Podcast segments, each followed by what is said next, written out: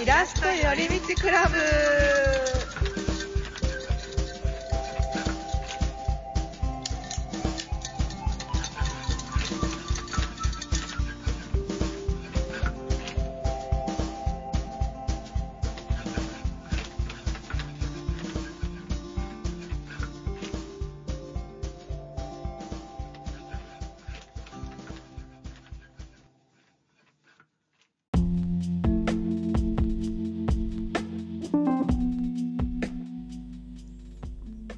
この番組は人と会うこと重視型のイラストレーターで独身朝ドラや細野晴臣さんをこよなく愛す木田夏実と食べること生活のこと重視型のイラストレーターただいま2歳男子子育て中の佐野みゆきの2人でイラストの悩みやそれ以外の気づきなどゆるゆる寄り道しながらお話ししていきます。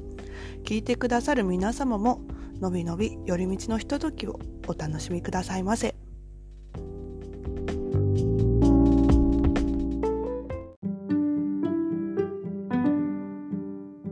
さあ まあ年齢のせいか最近シミが増えたっていうだけの話なんだけど、うんうんなんか割とこう顔の真ん中あたりに大きめのシミができて、えでなんかあの、はい赤っぽかったのね。あのー、赤っぽいんだシミって。イメ茶色いシミかと思いきやはい。ちょっと赤っぽいから、はい。まあ、でも多分これって多分だんだん茶色くなって普通のシミなんやろうなと思いつつ、うん。なんかもしや早期に対処したら治せるのかもっていう期待を込めて、あの皮膚科にはい。相談したかったのね。なるほど。でなんかまあシミやから多分美容医療範囲に回されちゃうこともあるんやろうなと思いつつまずはその美容医療美容医療やとあの自費じゃない。うあのほあの保険対象じゃないからうんお金がたくさんかかるなと思って、それの場合は別に受けなくていいやと思ってたんやけどはい。もしなんかその美容以外の範囲普通の皮膚科の範囲でうんなんか処置ができるんだったらっていう期待をうん。して、うん美容医療と普通の皮膚科と両方やってるお医者あさんに行ったのね。えー、行ったら言ってなかった。そうなんだな。でなんかでも土曜日やったからかすっごい混んでて、はい。で受付の段階でうんうん。あのその美容以外の範囲で見てもらいたい一度見てもらいたいんですがっていううん。あの問診票に書いたらはい。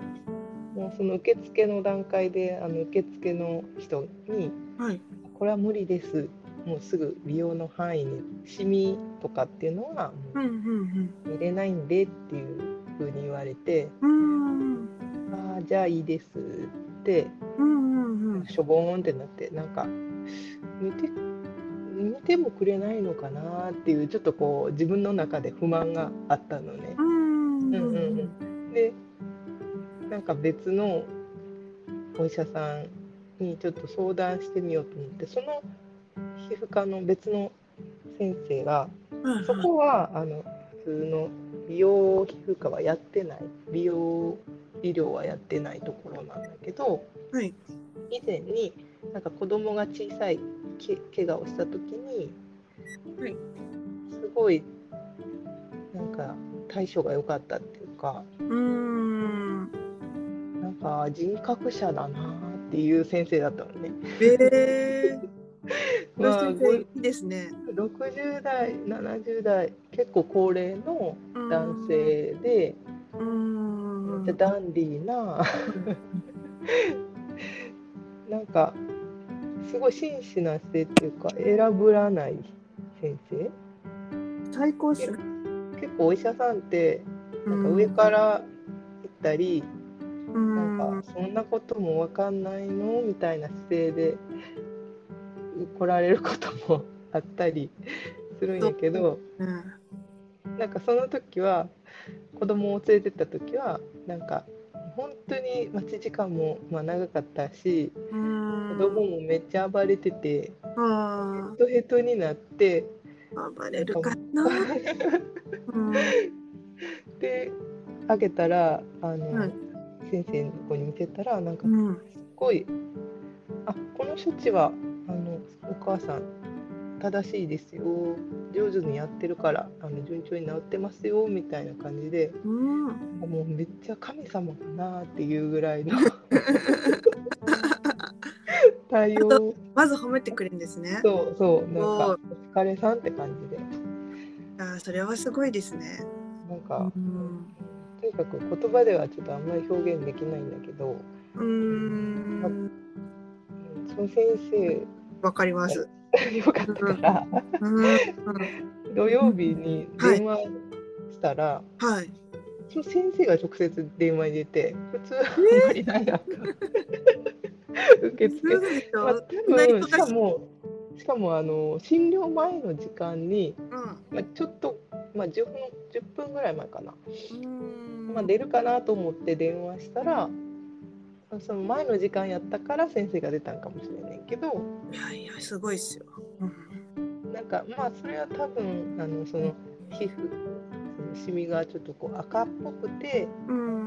っていう話をしたら、はい。まあ、多分美容医療の範囲なんでちょっとできることないかもしれないけどはい。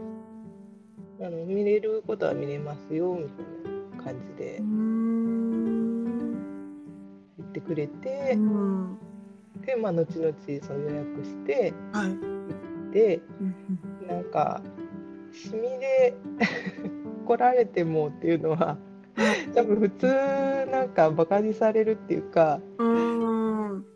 なんか私もまあそういうのも覚悟しつつ行ったのね。うん。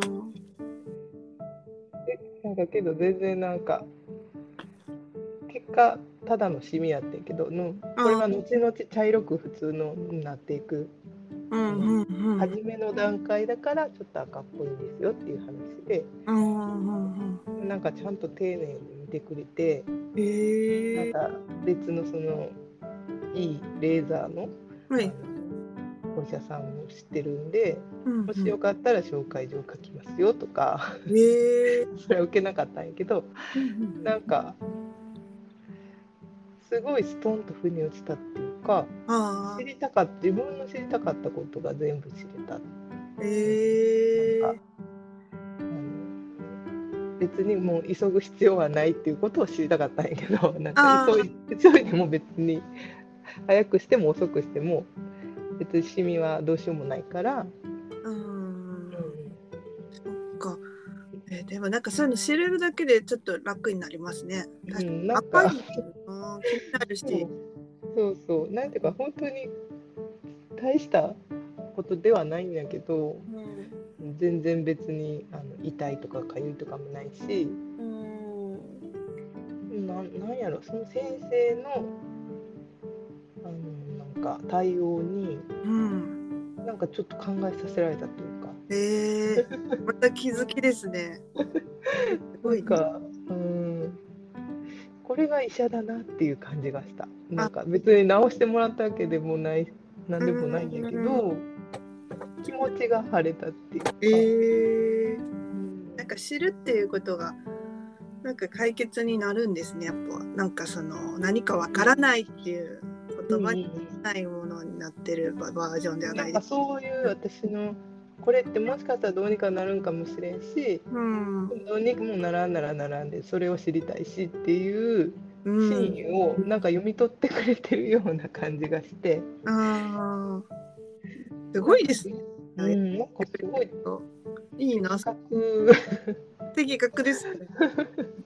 いやなうん、なんかそういうこういうことでこんなことを相談したっていいのかなっていうようなことをうんなんか懐深く迎えてくれるっていうのはうんすごいなと思った。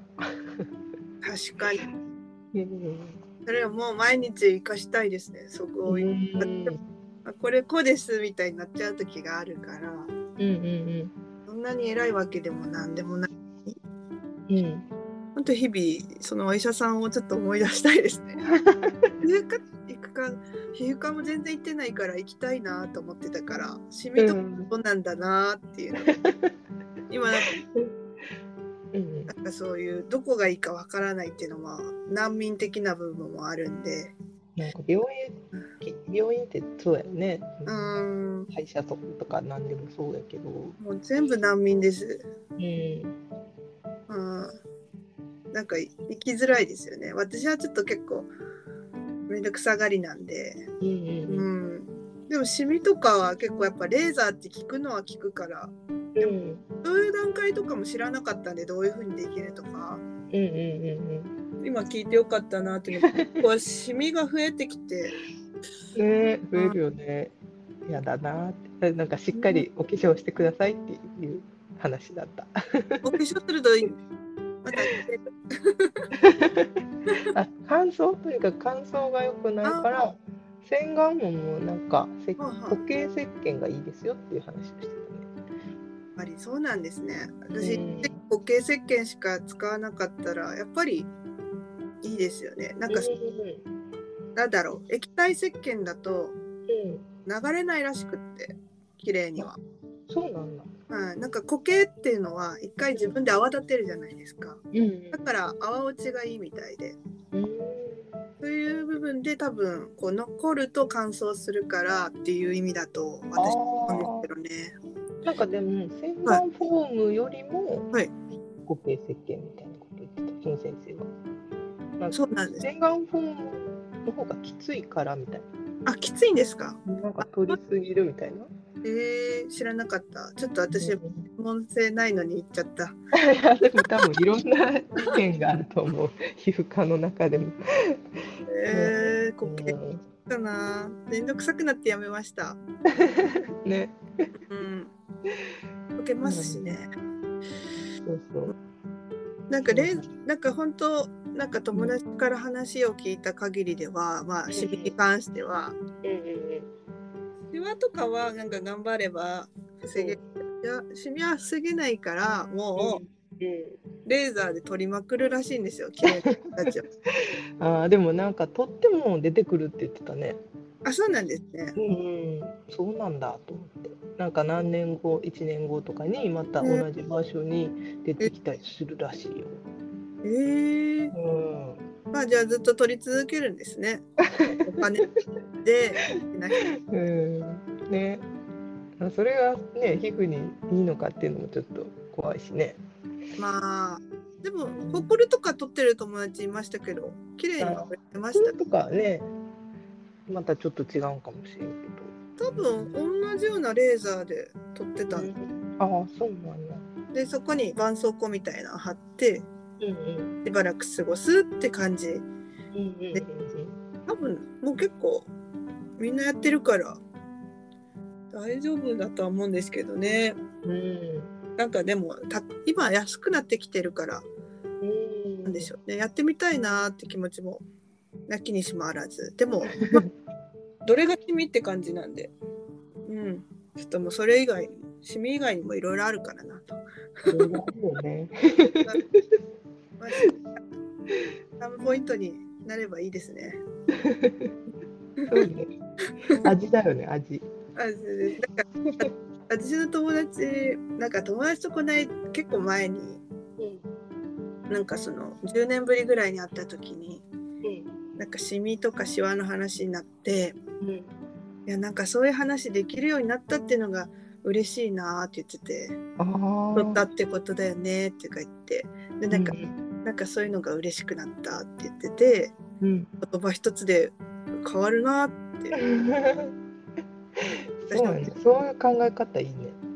うんなんか、うんなんか確かに年齢重ねるってよくわからない部分もあるけどシミとシワだけはわかりますからね。取らない人いないしね。そうですね。うん。ないと思うのと私もシミとシワだらけだと思うのでまあしょうがないですかね。その時は悩むかもですけどね。オロナインとか塗っちゃいそう間違って。どうなんやろ。傷とかじゃないの。ニキビとか。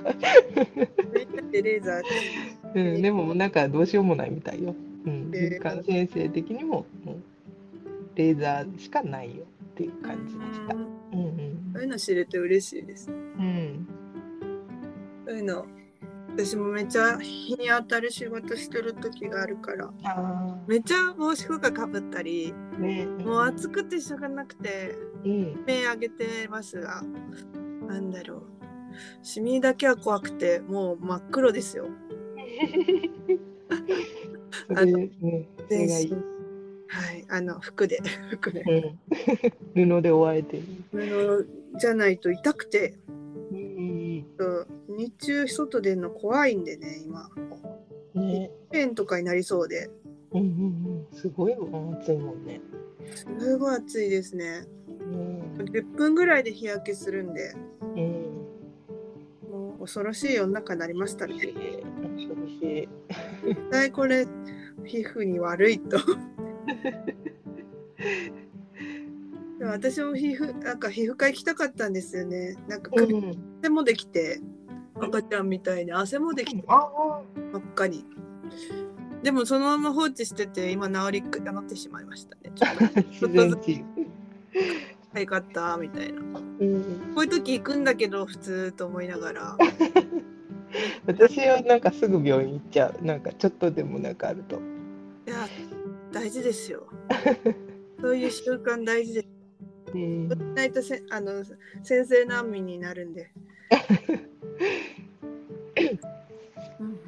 まま次の話もしますかね。なんだっけな。忙しいほど？うんうん。あ、しんどい時こそ気づきが多い。なんか私が適当にメモしたいやありがたいです。いやいやいや。なんかしんどい時こそ気づきが多いってた確かにと思うんですけど、どういうどういう時ありました最近？それこそえっと市田さん、プラスのおへその市田さんが最近言ってた。そうだみんな知らないかもしれないんでちょっと説明しましょうかね。うん、のの市田さんっていうのは、えっと、そういう雑誌の編集長さんで。うん、はい。で、えっと、ライター。ライター、ライターもやってらっしゃって、うん、ええー、すごくなんでエッセイとかが、うん、なんと等身大というか、うんうん、私たちよりも年上の方ですけども、うん、とても心に響く内容ばっかりっていう。すごい私たちもあのみゆきさんに教えてもらってかなりすごい素敵な人だなって私も思っています。はい、市田のり子さんで検索すると多分すぐ出てくるよね。そうですね。ちょっと気になる人はサイトをやってらっしゃるので聞いてください。市田さんがなんかラジオのやつですかね。そうそうラジオで言ってて、うんうん、その時はあそうだなって思っててそのすぐ後になんか自分もなんか最近疲れることが多かってあなんかその言葉を思い出して、うんうん、あでもめっちゃなんか仕事が多くって仕事に追われて疲れたり、うん、なんか家族のことで疲れたりしてたんやけど、うんうん、めっちゃしんどいなって思って。ってたら、うんでもなんかそういう時ってまあ周期的にやってくるんやけど 私の場合。あ私もですね。うん、うん、なんかでも毎回しんどいなって思うけど、うん、でもそういう時にこそなんかやっぱ気づきが多いなっていうのがなんかやっぱりうまくいってなんかめっちゃ調子いいなとか思ってる時って、うん、なんかそう考えることなんかこうした方がいいとか工夫することってないんだけど、うん、うまくいってるから。う まくいなんか自分の思うようになんか精神的にうまくいかなかったりとか、うん、仕事がうまくはかどらないとか、うん、そういう時ってどうしようどうしたらいいんだろうって考えるから、うん。例えば仕事を変える変えたいのかな私とか。うんうんうん家事をもっと減らしたらいいのかなとか。うんなんか変わるきっかけができるよね。変わるっていうか、まあ、そこで変えるのかでもこのままでいくのか、うん。まあ、どっちでもいいんだけど、うん。うんそういうのを考えるあの時になるなっていう自然と。そうまくいってない時って。確かにうまくいってない時って何か原因があるかなっていうふうに考えますもんね。振り返るよね自分のそのやってること。うんうん確かに特に振り返る時期かもしれないです。うんそれでなんかちょっとまあそのしんどいのが抜けた時にうん。なんかすごい活かせるなっていうのを思った。へうえ。んみゆきさんって結構私から見たらなんですけどかなり、なんだろう自分で考えて結論出してるって感じがなんていうかうん。いろいろ相談はするけどうん。なんか何かの気づきの中で決めてるなっていう印象あったんですけどやっぱりうん。自分の中で決まってるんですね。私なんかちょっと疲れててもなんかちょっとあんまり考えなかったりしてなんかしんどい時考えるんですけどうんあんま頭でまとまらない時があって。そうそうまとまんないまとまんない。あでも終わった時にそっか。そうそうそう。なんかそはうしんどい時は確かにこう何にも考えられなかったり するんだけど多分その一番そこからちょっとだけ上がっていく時。うん。その時に考えていける時間かなっていうのがある。あーその瞬間が一番ちゃんと考えれるタイムゾーンに入ってる。そうそう徐々に思考ができるようになってきて、うんでああならないようにはするにはどうしたらいいかなとかちょっと振り返れる。ロジカルですね。そういいですね。なんか私またまた会ったら頑張ろうみたいな感じが。でもその振り返りこそ成長ですね。うん、ね。なんか文字ノートになんか書き殴るとかなんかそういうことすすると割とすっきりするなーって。うん。絶対それありますよね。うん。大変な時こそうんうん。なんでしょう。やっぱこうやっぱり原因を探すものなのかなっていうのと、きうん。言葉が頭の中にバーってあると重い重いですからね。でもそれにも気づかなかったりするからでもうん結構ノート書くって一番いいですよね。うん。こうもう外に放り出したっていうのとうんうんうんあの可視化できて頭の整理にも意外と頭ってそんなに頭良くなくてアウトプットしないとうん。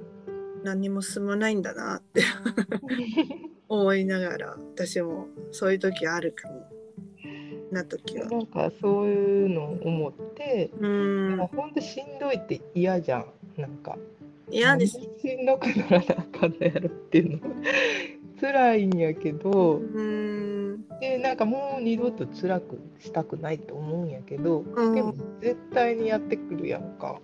やってきます。しばらくしたら。うん。なんかそう思ったらうん。なんか今のその考え方がうん。しんどくない時にうん。思っておければうんうんうん。ちょっとはそのしんどいがやってきた時にうん。あこれは役に立つことやからはい。と思えればいいなっていう期待。確かに。避けて通れないけど、うん。うんやりうんやり過ごすかせるかなみたいな。そうですね。うん大変な時ってうんそうなるな。私ってなんか、なんだろう。自分に耐久性があるのも一個の原因かなとかも思ってるんですよね。うん。耐久性。なんか我慢できちゃうっていうか。うんうんしたくないんですけど。うん。うん。でもなんかなんだろう。あこれこれ以上我慢できるなみたいなとかうんうん。あるんですけどその、うん。最近もう6割8割で止めるよ。なんか自分が耐えられなくなるのの限界超えないように今調整してて、前は多分10ぐらいまでずっとやってたんですけど。あこれって自分を痛めつけてんだなって自分でと思って。うん。なんか耐えられるっていうことは。うん。他の人はもう耐えれるかもなんですけどそうじゃなくて自分がどこまで耐えれるかっていうのはあるんですけどうんちょっと余裕残しとこうと思っうんて、うんなんか限界までいかないようにいかないようにってしてったりしてなんかもしかしてこれもともとみんな持ってるのかもしれないなとか自分はあまりこういう基準がなかったなとかそういう気づきが最近ありました。なんかあ止め自分のな自分が耐久しちゃってるから耐えってるのも、うん。この苦労につながってるんだなって自う分ん。で、あるよね。なんか本当20代の時とかってはいずっとそうやった気がする。なんか。20代の時はボッコボコでしたよね。ねもうなんか耐えて耐えてめっちゃ帰ってくるみたいな。そうなんですよね。耐えればいいとなんかうん。不動精神でしたよね。うん。でも別に耐えなくても耐えても同じ結果になったりするし、うんあとはなんだろう。自分にそれをやっちゃうとみんなにもそれをやらせようとしちゃうかもな。すごい怖くて。うんうんそういうなんか関連づけて考えるとうん。あんま我慢しなくなるなと思って。あんま我慢しないで最初からちょっと難しいかもとか言っとこうとか なんかでも私もなんていうかもともとが、うん。ああのなんでしょうルーティンがないんで。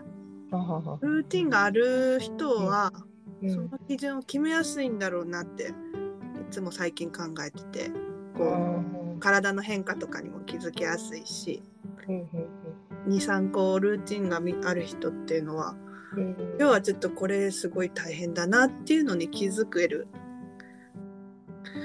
けど、ルーティンがないからうん。じゃあこの時間バッてここで使っちゃおうみたいな感じでめっちゃでもそこでやっちゃうんですけどうん。いつか忙しい時にそういうのが来た後うん。終わる。そうやね。どっちもどっちもね良さがあるっていうかうーん。良さと悪さとあるなっていうのはあるよね。うーん。今日自分がどれくらい耐えれるのかっていうのを多分ルーティン持ってる人は朝感じられるんじゃないかなっていつも思うんですよね最近。あ ないものねだりなんですけど。でもない人はいくらあるといいよっていつも書いてある。うん。すごい好きな人たちから私がすごい好きなエッセイ人たちはうん。うん。愛を飲むとかそれぐらいでもいいみたいって書いてあってそうね市田さん。もそうルルーティンのことに関してはいあのルーティンがあると、はい頭を使わなくてできるからあいいっていうこと言ってたね。ー確かに頭のキャパシティをうん。うん、何も考えずにやれる。私が今唯一1個あるのはうん英語の勉強してるんですよ4ヶ月。すごいね。4ヶ月。はいどういうやってやってる？アプリアプリなんをの？アプリで3分ずつやってて、うんそれでも毎日やると違うかなと思ってなんか英会話を聞くみたいな感いやなんかまあ聞いたりリスニングしたりじ？まあゲーム感覚でうん読み方わかんないんだよな。ドーリングって読むのかな。ドーリングっていううん。アプリでん。やってて、なんかその最初1週間ぐらいはやっぱ作業って感じなんですね。やってないやつだから。なんかこう気持ちが億劫っていうかうんうん。やってるぜみたいな。でもなんかもう4ヶ月経ってくるとうんちょっと習慣っぽいのかうんなんかふっとなんかその作業という部分から抜け落ちてうんうんまあトイレとか歯磨きとかっていうこう脳みそ使わないものになってきてるってえいうか、ー、すごいね。タイミングとしては大体どういう時にや？あでも時間とか全然決まってないんで、うん。それちょっと本当はタイこれが習慣なんだなと思ってやってるけど、本当時間決めないとあ昨日やったか今日やったか分かんなくなるんだなってまず時間決めないと。うん。でも全然ちょっと思いついた時に時間が空いた時とかにやる。そうですね。でも本当に昨日と今日の境目がうん。分からないくなっちゃうんでうん時間決めると結構一日も充実するかもなって今はうん思ったりはしますね。でも4ヶ月続いてるんだからすごいよね。まあ、まあ、でも毎日じゃなくてちょっと抜けたりもするんですけどでも、うんうんまあ続いてますね。うん、へ初めてかもこんなに続いてるの。ーうんなのででもなんかこれが習慣でなんか一日の区切りみたいななんていうか節分みたいなあの音楽で言ったら音楽のレコードのじゃなくて、楽譜の節分みたいな感じなんだなーってこうせ習慣っていうのは一日が始まったとか終わったとかうん。感じられる唯一のものなんだなって、まあ、太陽とか以外で思うと結構大事にしなしたいなって思ってきました。ちょっとやってみたいなって。うんうんうんなんかそうじゃないと一日ってなんか水のように流れてっちゃうっていうか流れてくるね。わーっと思ってなんか今日は時間があるって時ほど流れていくよね。流れてきます。まあ流そうとして流してる時もうんあるんですけど、それもいいうん ゆるゆるゆる。もうあうん。時間が。あそうです。ねそろそろ時間になりますね。まあ